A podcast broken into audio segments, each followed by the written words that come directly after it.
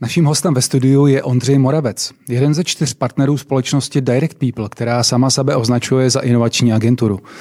Zjednodušeně řečeno, vymýšlí inovace pro jiné firmy. Mimo jiné pro kooperativu, výrobce inovativních nemocničních lůžek Linet nebo třeba pro společnosti Mastercard, T-Mobile či Albatros Media.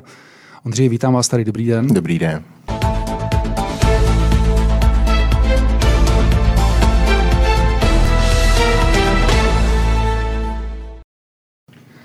Pojďme si na úvod podrobněji rozebrat, co znamená to spojení inovační agentura. Co vlastně Direct People přesně dělá?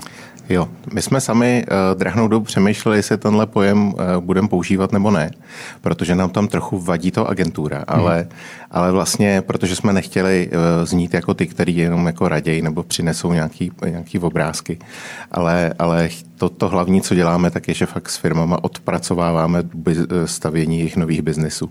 A a protože mluvíme o inovacích, tak je potřeba říct, že inovace nejsou skvělý nápad, což je to, co se velmi často jako eh, lidi myslí, ale je to o tom hledání eh, velkých příležitostí. To znamená, že my máme metodiku, postupy a, a dneska už jedenáctý rok praxe v tom, že hledáme velký palčivý problémy, který hmm. nějaká cílová skupina má a na základě těchto velkých palčivých problémů potom vymýšlíme koncepty služeb nebo produktů, který by jim výrazně jako pomohly a tím tomu poskytovateli vlastně přinesli nový biznis. K tomu se dostaneme určitě za chvilku. Možná by bylo fajn si na úvod ještě uvést příklady nějakých uh, zajímavých projektů, na kterých jste dělali, to, co označujete za ty, za ty velké příležitosti třeba. Jo, tak eh, já myslím, že velmi dobrý a velmi známý příklad je eh, aplikace Práce za rohem společnosti mm-hmm. LMC. Společnost LMC je velká společnost, která je lídrem trhu v oblasti náboru nebo hledání kandidátů na nové pozice, vlastně provozovatelem portálu Jobs.cz a Práce.cz. A LMC hledalo způsob, jak oslovit lidi, kteří dneska na eh, tyhle portály nechodí. To znamená, nezvažují, že by, že by, že by měnili zaměstnání. A my jsme vlastně hledali příležitost, která by přivedla lidi, kteří nepřemýšlí o změně a začali o té změně přemýšlet. A když jsme hledali, co lidi trápí, co jsou věci, které je nebaví na jejich současných zaměstnáních, tak jsme přišli že na to, že jedna z velkých věcí je, že je prostě nebaví čas, který stráví dojížděním. A, a že vlastně lidi nevědí, jaký firmy mají ve svém okolí a firmy nevědí, jaký uh, lidi v jejich okolí žijou. A, a začali jsme přemýšlet, jak tyhle ty věci propojit a vznikla z toho tato aplikace, která se vlastně během velmi krátké doby stala třetím největším job portálem v Čechách. Mm-hmm. Pojďme tedy k tomu, co jste označil za to hledání těch velkých příležitostí. Já jsem registroval, že Michal Kalusek, jeden, jeden z e, dalších partnerů, e, někde v médiích vysvětloval, byl dotázán na to, jaký je vlastně rozdíl mezi tím, co děláte pro ty firmy vy a co ty firmy by si měly pro sebe dělat sami, protože ta firma by asi měla být schopná ty inovace sama si přinášet. Jak to vidíte vy? Já myslím, že hrozně záleží na tom, jak pojmeme ten pojem inovace a my ho v zásadě rozlišujeme na dvě kategorie. Jedno jsou nějaký inkrementální. To je takový to, že jdete, vezmete každý kámen, podíváte se pod něj, jestli tam není něco, co by šlo dělat líp, moderněji, digitálně a tak dále. A tohle je něco, co firmy sami o sobě prostě přirozeně jsou schopní dělat a ty jejich produktoví manažeři a, a procesní manažeři to mají ve svý běžný náplni práce. Ale pokud chcete najít něco fakt jako úplně novýho, to znamená najít nový trh, novou příležitost, to úplně prostor pro nový produkt, tak vlastně potřebujete poměrně dlouhý, intenzivní úsilí poměrně velkého týmu na to, abyste tu příležitost našli a, a nějakou dobu to nenese nějaký žádný jako výsledky. A když si vezmete, že dneska jako hodně frčí to, že jsme jako optimalizovaný na výkon, mm-hmm. tak to znamená, že každý ten člověk, který sedí v té firmě, tak přesně ví, co má dělat těch svých 8 plus hodin, přesně ví, na kterých schůzkách má být, přesně ví, kolik mailů má jako jako vyřídit a najít v tom čas na to, že jako budu sedět, chodit, povídat si a najdu nové věci, tak takových lidí tam většinou moc není a, a ta ochota těch firm jako zaměstnat někoho, kdo, kdo si tohle veme na starosti, tak je ještě jako v mnoha hmm. případech velmi limitovaná. A tohle to platí i pro ty, pro ty velké firmy, kde eh, ta šance, že by eh, takový tým mohli mít, je asi větší. A já myslím, že to platí obzvlášť pro ty velké firmy. On tam víc tam ještě vzniká takový problém, my tomu vždycky jako říkáme Piráti versus ninjové konfliktu, kdy vznikne skupinka lidí, která má eh, jakoby na starosti hledat ty inovace a teď oni chodí a povídají si s těma lidma a, a lepějí ty lepíky na ty stěny. A ona tam vznikne takový pocit, jako že tady jsou jedny, který prostě vydělávají a, a ranujou ten core mm. business a ty vydělávají na tuhle tu partičku těch lidí, kteří se jako hrajou. A, a je strašně důležitý, aby ta firma ve své kultuře pochopila, že to není my versus oni, ale že jsou to dvě skupiny, které jsou v obě potřeba. Že ta, která jako v úvozovkách vydělává na tu, která si hraje, mm-hmm. tak vlastně díky tomu, že si nějaká jiná hraje, tak vytváří tu budoucí jako novou nohu té společnosti a budoucnost pro ty, který na ně v tuhle chvíli jako vydělávají. Takže základ je, že management musí být schopný vybudovat tu, tu, tu inovační kulturu a, a prostě vytvořit tam to prostředí, ve kterém ty inovace můžou vznikat. Mm-hmm. Uh, možná by bylo fajn si říct, eh, protože určitě je zajímavý, jakým způsobem vy teda vlastně pracujete. Jestli byste mohl uvést třeba na tom příkladu práce za rohem, jestli to bylo tak, že vy jste došli za firmu LMC a řekli jim, my pro vás máme tady skvělý nápad, nebo jak to, jak to vlastně vzniká? Jo. Uh... My většinou, a teď říkám většinou, není to tak vždycky, ale, ale většinou nechodíme s nápadama, což je jedna z obtížností tohohle biznisu, že vlastně jdete za klientem a říkáte, my nemáme skvělou věc, kterou bychom vám teď řekli, jako pojďte ji dělat. My většinou přicházíme s tím, my umíme uh, s váma tu skvělou věc najít. To znamená, že uh, a, a častěji je to tak, že ty firmy se obracejí na nás, to znamená, přicházejí s tím, hele, my máme nějaký biznis, nějak nám to jde, nějak nám to roste, ale víme, že to nebude do nekonečna a teď je ten správný čas hledat něco nového. My vždycky sestavujeme společný tým, to znamená i proto ten, ten eh, pojem agentura sedí jenom částečně, protože nejsme ty, kteří přijdou, odnesou si zadání a mm-hmm. pak přijdou jako se spoustou věcí, ale vždycky sestavujeme společný tým, do kterého ten klient vkládá tu svoji expertízu, znalost toho svého oboru. My nemáme eh, ambici rozumět všem oborům, ve kterým pracujeme. A proti tomu je ten náš inovační tým, který přináší tu metodiku, ty procesy, ty věci, jak to dělat, tu schopnost dívat se na, na, na ty témata nebo na ta témata no, novýma očima. A tohle kombinujeme společ, a ve společném týmu prostě vyrážíme mezi danou cílovou skupinu experty, sbíráme spoustu poznání a hledáme ten velký problém, který ty lidi mají a který bychom je mohli uh, pomoct řešit. Ve chvíli, kdy najdeme problém, shodneme se na něm a teď je potřeba říct, že jich hledáme jako desítky, to znamená, nikdy se nebavíme o jednom, bavíme se o spoustě spoustě věcí, které jsme zjistili, že lidi potřebují vyřešit. A potom z těchto problémů na základě nich generujeme příležitosti, na základě těch příležitostí vymýšlíme na jednom projektu řádově desítky až stovky nápadů a ty pak kombinujeme do nějakých konceptů budoucích produktů nebo služeb. A pak to pokračuje tím, že se tyhle produkty a služby snažíme co nejlevněji a nejrychleji zprototypovat. Mm-hmm. To znamená přijít na to, co je to, co opravdu bude fungovat a naopak včas zabít ty věci, které sice vypadaly jako bezvadný nápad, ale ve skutečnosti fungovat nebudou. A vlastně takhle se od toho hledání příležitosti dostáváme až po to, že stavíme funkční produkty a služby, které třeba nějakou dobu ještě provozujeme a zodpovídáme za ně. To byl příklad práce za rohem, kde vlastně ta věc existuje pět let, ale my ji do rukou LMC předáváme až teď a vlastně LMC si ji začíná řídit úplně samo. Mm-hmm. Mohl byste třeba přiblížit, jak funguje ta fáze toho prototypování? To, to vypadá poměrně zajímavě. Těch příkladů je spoustováno, hrozně záleží na tom, co, co to je, ale když si vezmete, když zase vezmu ten konkrétní příklad práce za rohem, tak jsme vlastně jako běhali po trhu a, a zkoušeli jsme jako lidem ukazovat aplikaci na hledání práce, běhali jsme po HR manažerech, mm-hmm. ukazovali jsme jim uh, aplikaci na hledání práce, vysvětlovali jsme jim ten koncept, ale měli jsme takový jako v obrázky na mobilu, kterýma šlo listovat, ale ta aplikace neexistovala. My jsme tu aplikaci začínali vyvíjet až ve chvíli, kdy jsme věděli, že budeme mít dostatečné množství firm, který si v tom koupí inzerci a ve chvíli, kdy jsme věděli, že nám uživatelé řeknou, je to, to by mě bavilo, to, to si chci nainstalovat. Takže vždycky hledáme se snažíme ten nákupní uživatelský zážitek co nejvíc přiblížit tomu, jaká bude ta realita. Mhm. Když vemu jiný příklad, kdy jsme prototypovali, jak by měla vypadat eh, hypotéka v inovativní bance, tak jsme si prostě sedli na pobočku a prodávali jsme hypotéku. A teprve, když nám ten člověk řekl, jo, to je super, tuhle hypotéku chci, tak jsme řekli, tak to je bezvadný, tak ještě rok vydržte, protože teď ji nemáme. Mm-hmm. Podílíte se i na tom samotném technickém řešení té inovace, nebo pracujete do fáze, kdy řeknete, mohlo by to fungovat takhle? A Hrozně se chceme podílet. Je naší snahou vlastně ty partnerství mít co nejdelší.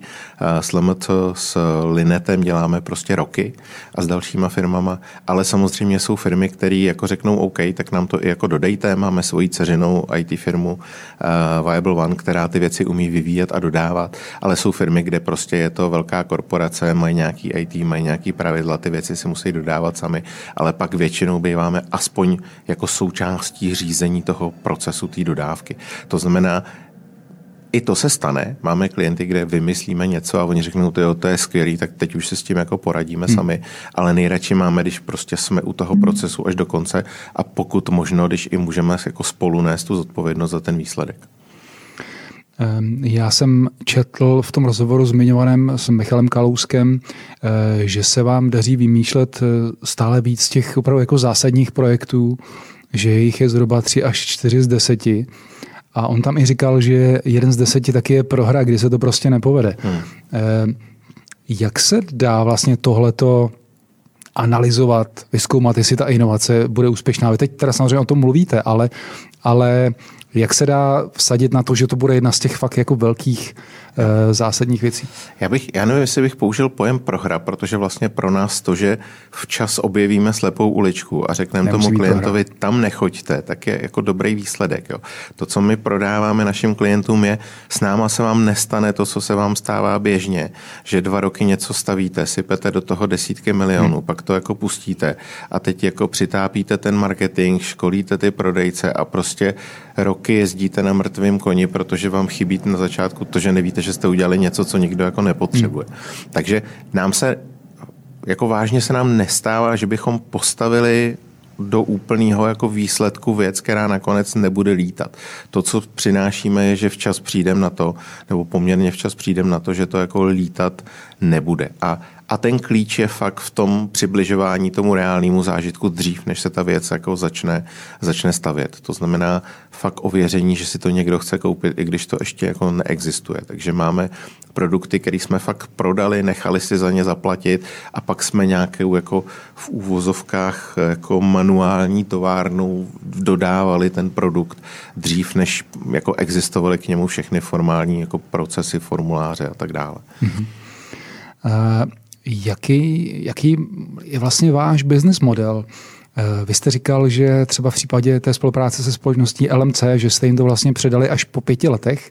To znamená, že to není asi tak, že byste dostávali odměnu za vytvoření toho projektu, ale podílíte se na tom i nějak dál. Jo, business model je velmi individuální, záleží na tom, na schopnostech toho, toho klienta, k čemu je schop, vlastně jako svolnej, hmm. schopný se uspůsobit ve svých pravidlech a tak.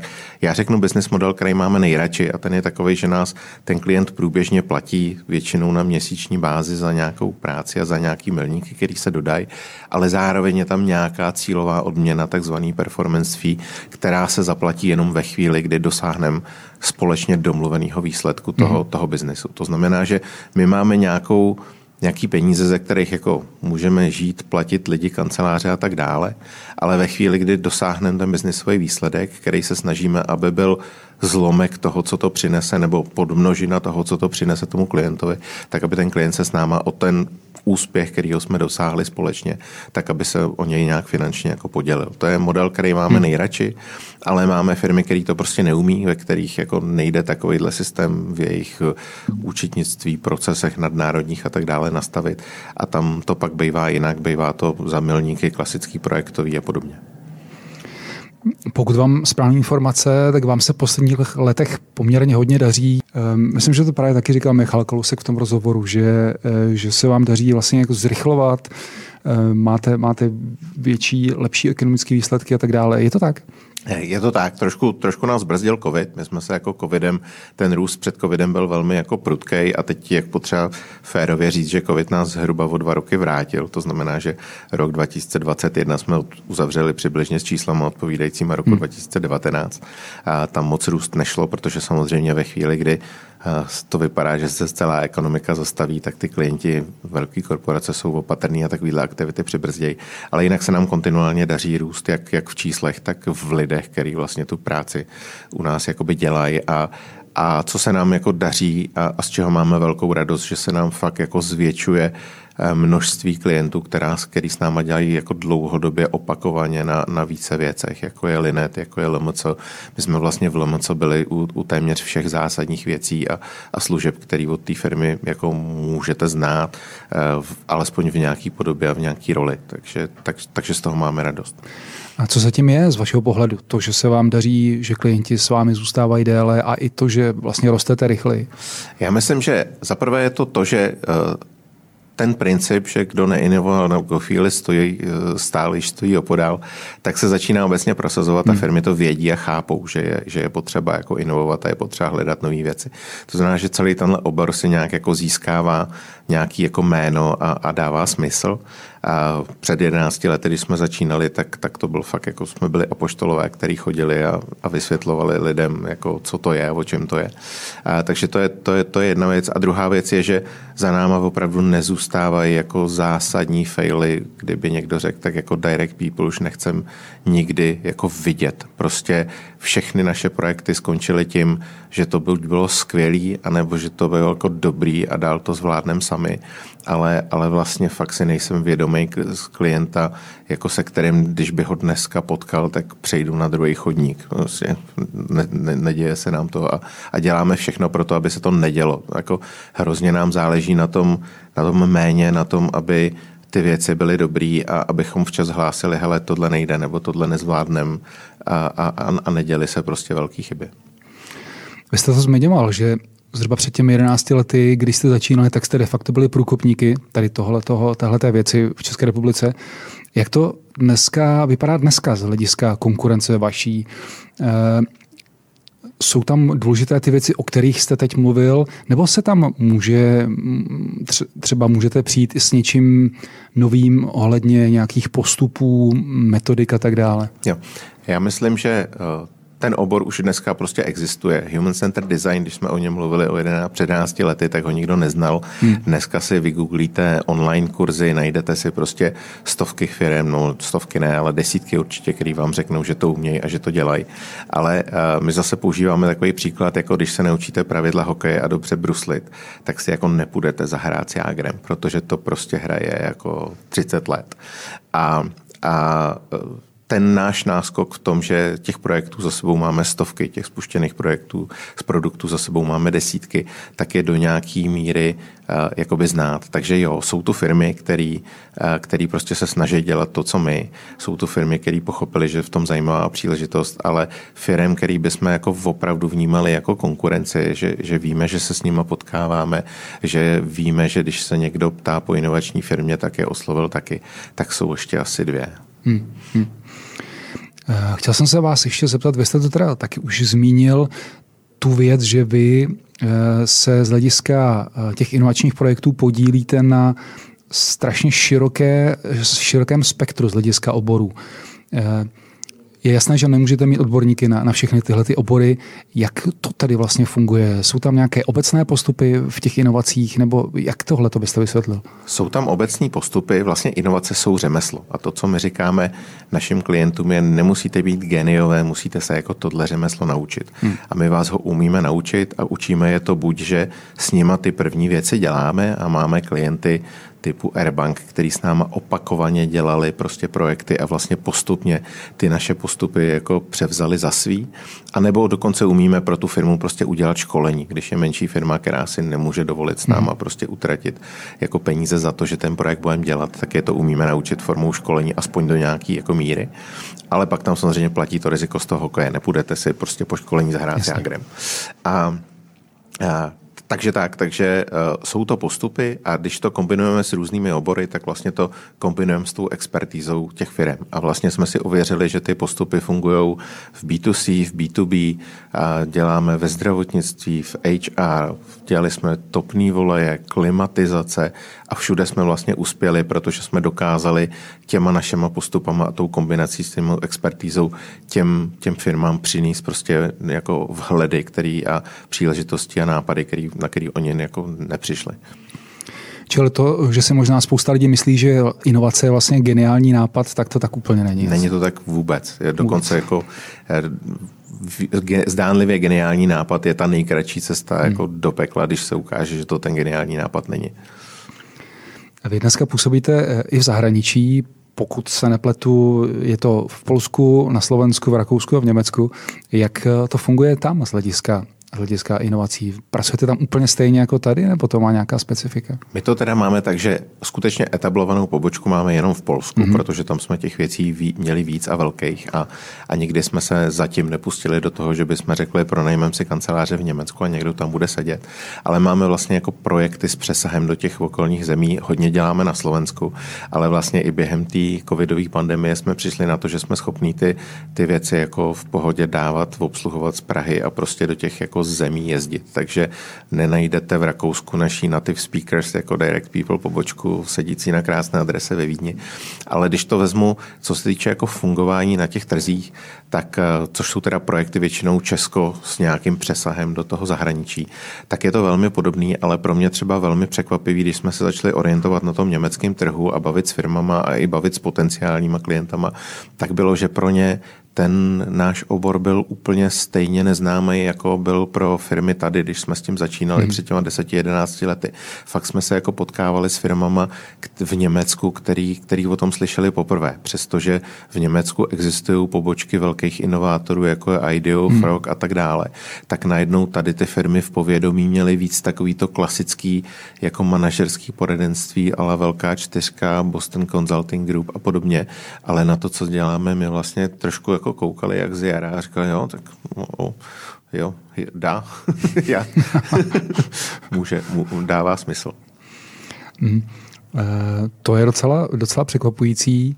A jakým způsobem vás tam teda dneska berou? Jak je tam, je tam nějaký vývoj tady v tomhle, co teď, co teď říkáte? Je to vývoj na skutečně jako individuálních, individuálních příležitostech.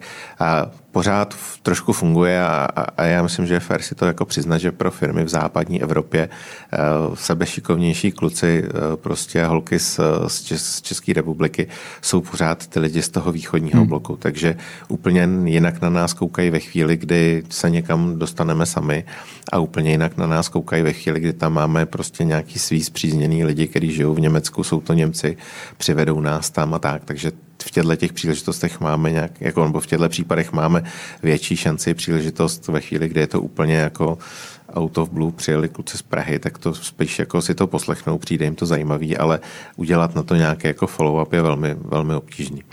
Připravujeme pro vás pokračování rozhovoru, ve kterém se mimo jiné dozvíte, jak Ondřej Moravec hodnotí úroveň českého inovačního prostředí. Proč podle něj ty skutečně zásadní inovace vznikají především ve Spojených státech či v Ázii, nebo co může vyspělému světu v této oblasti nabídnout Česká republika.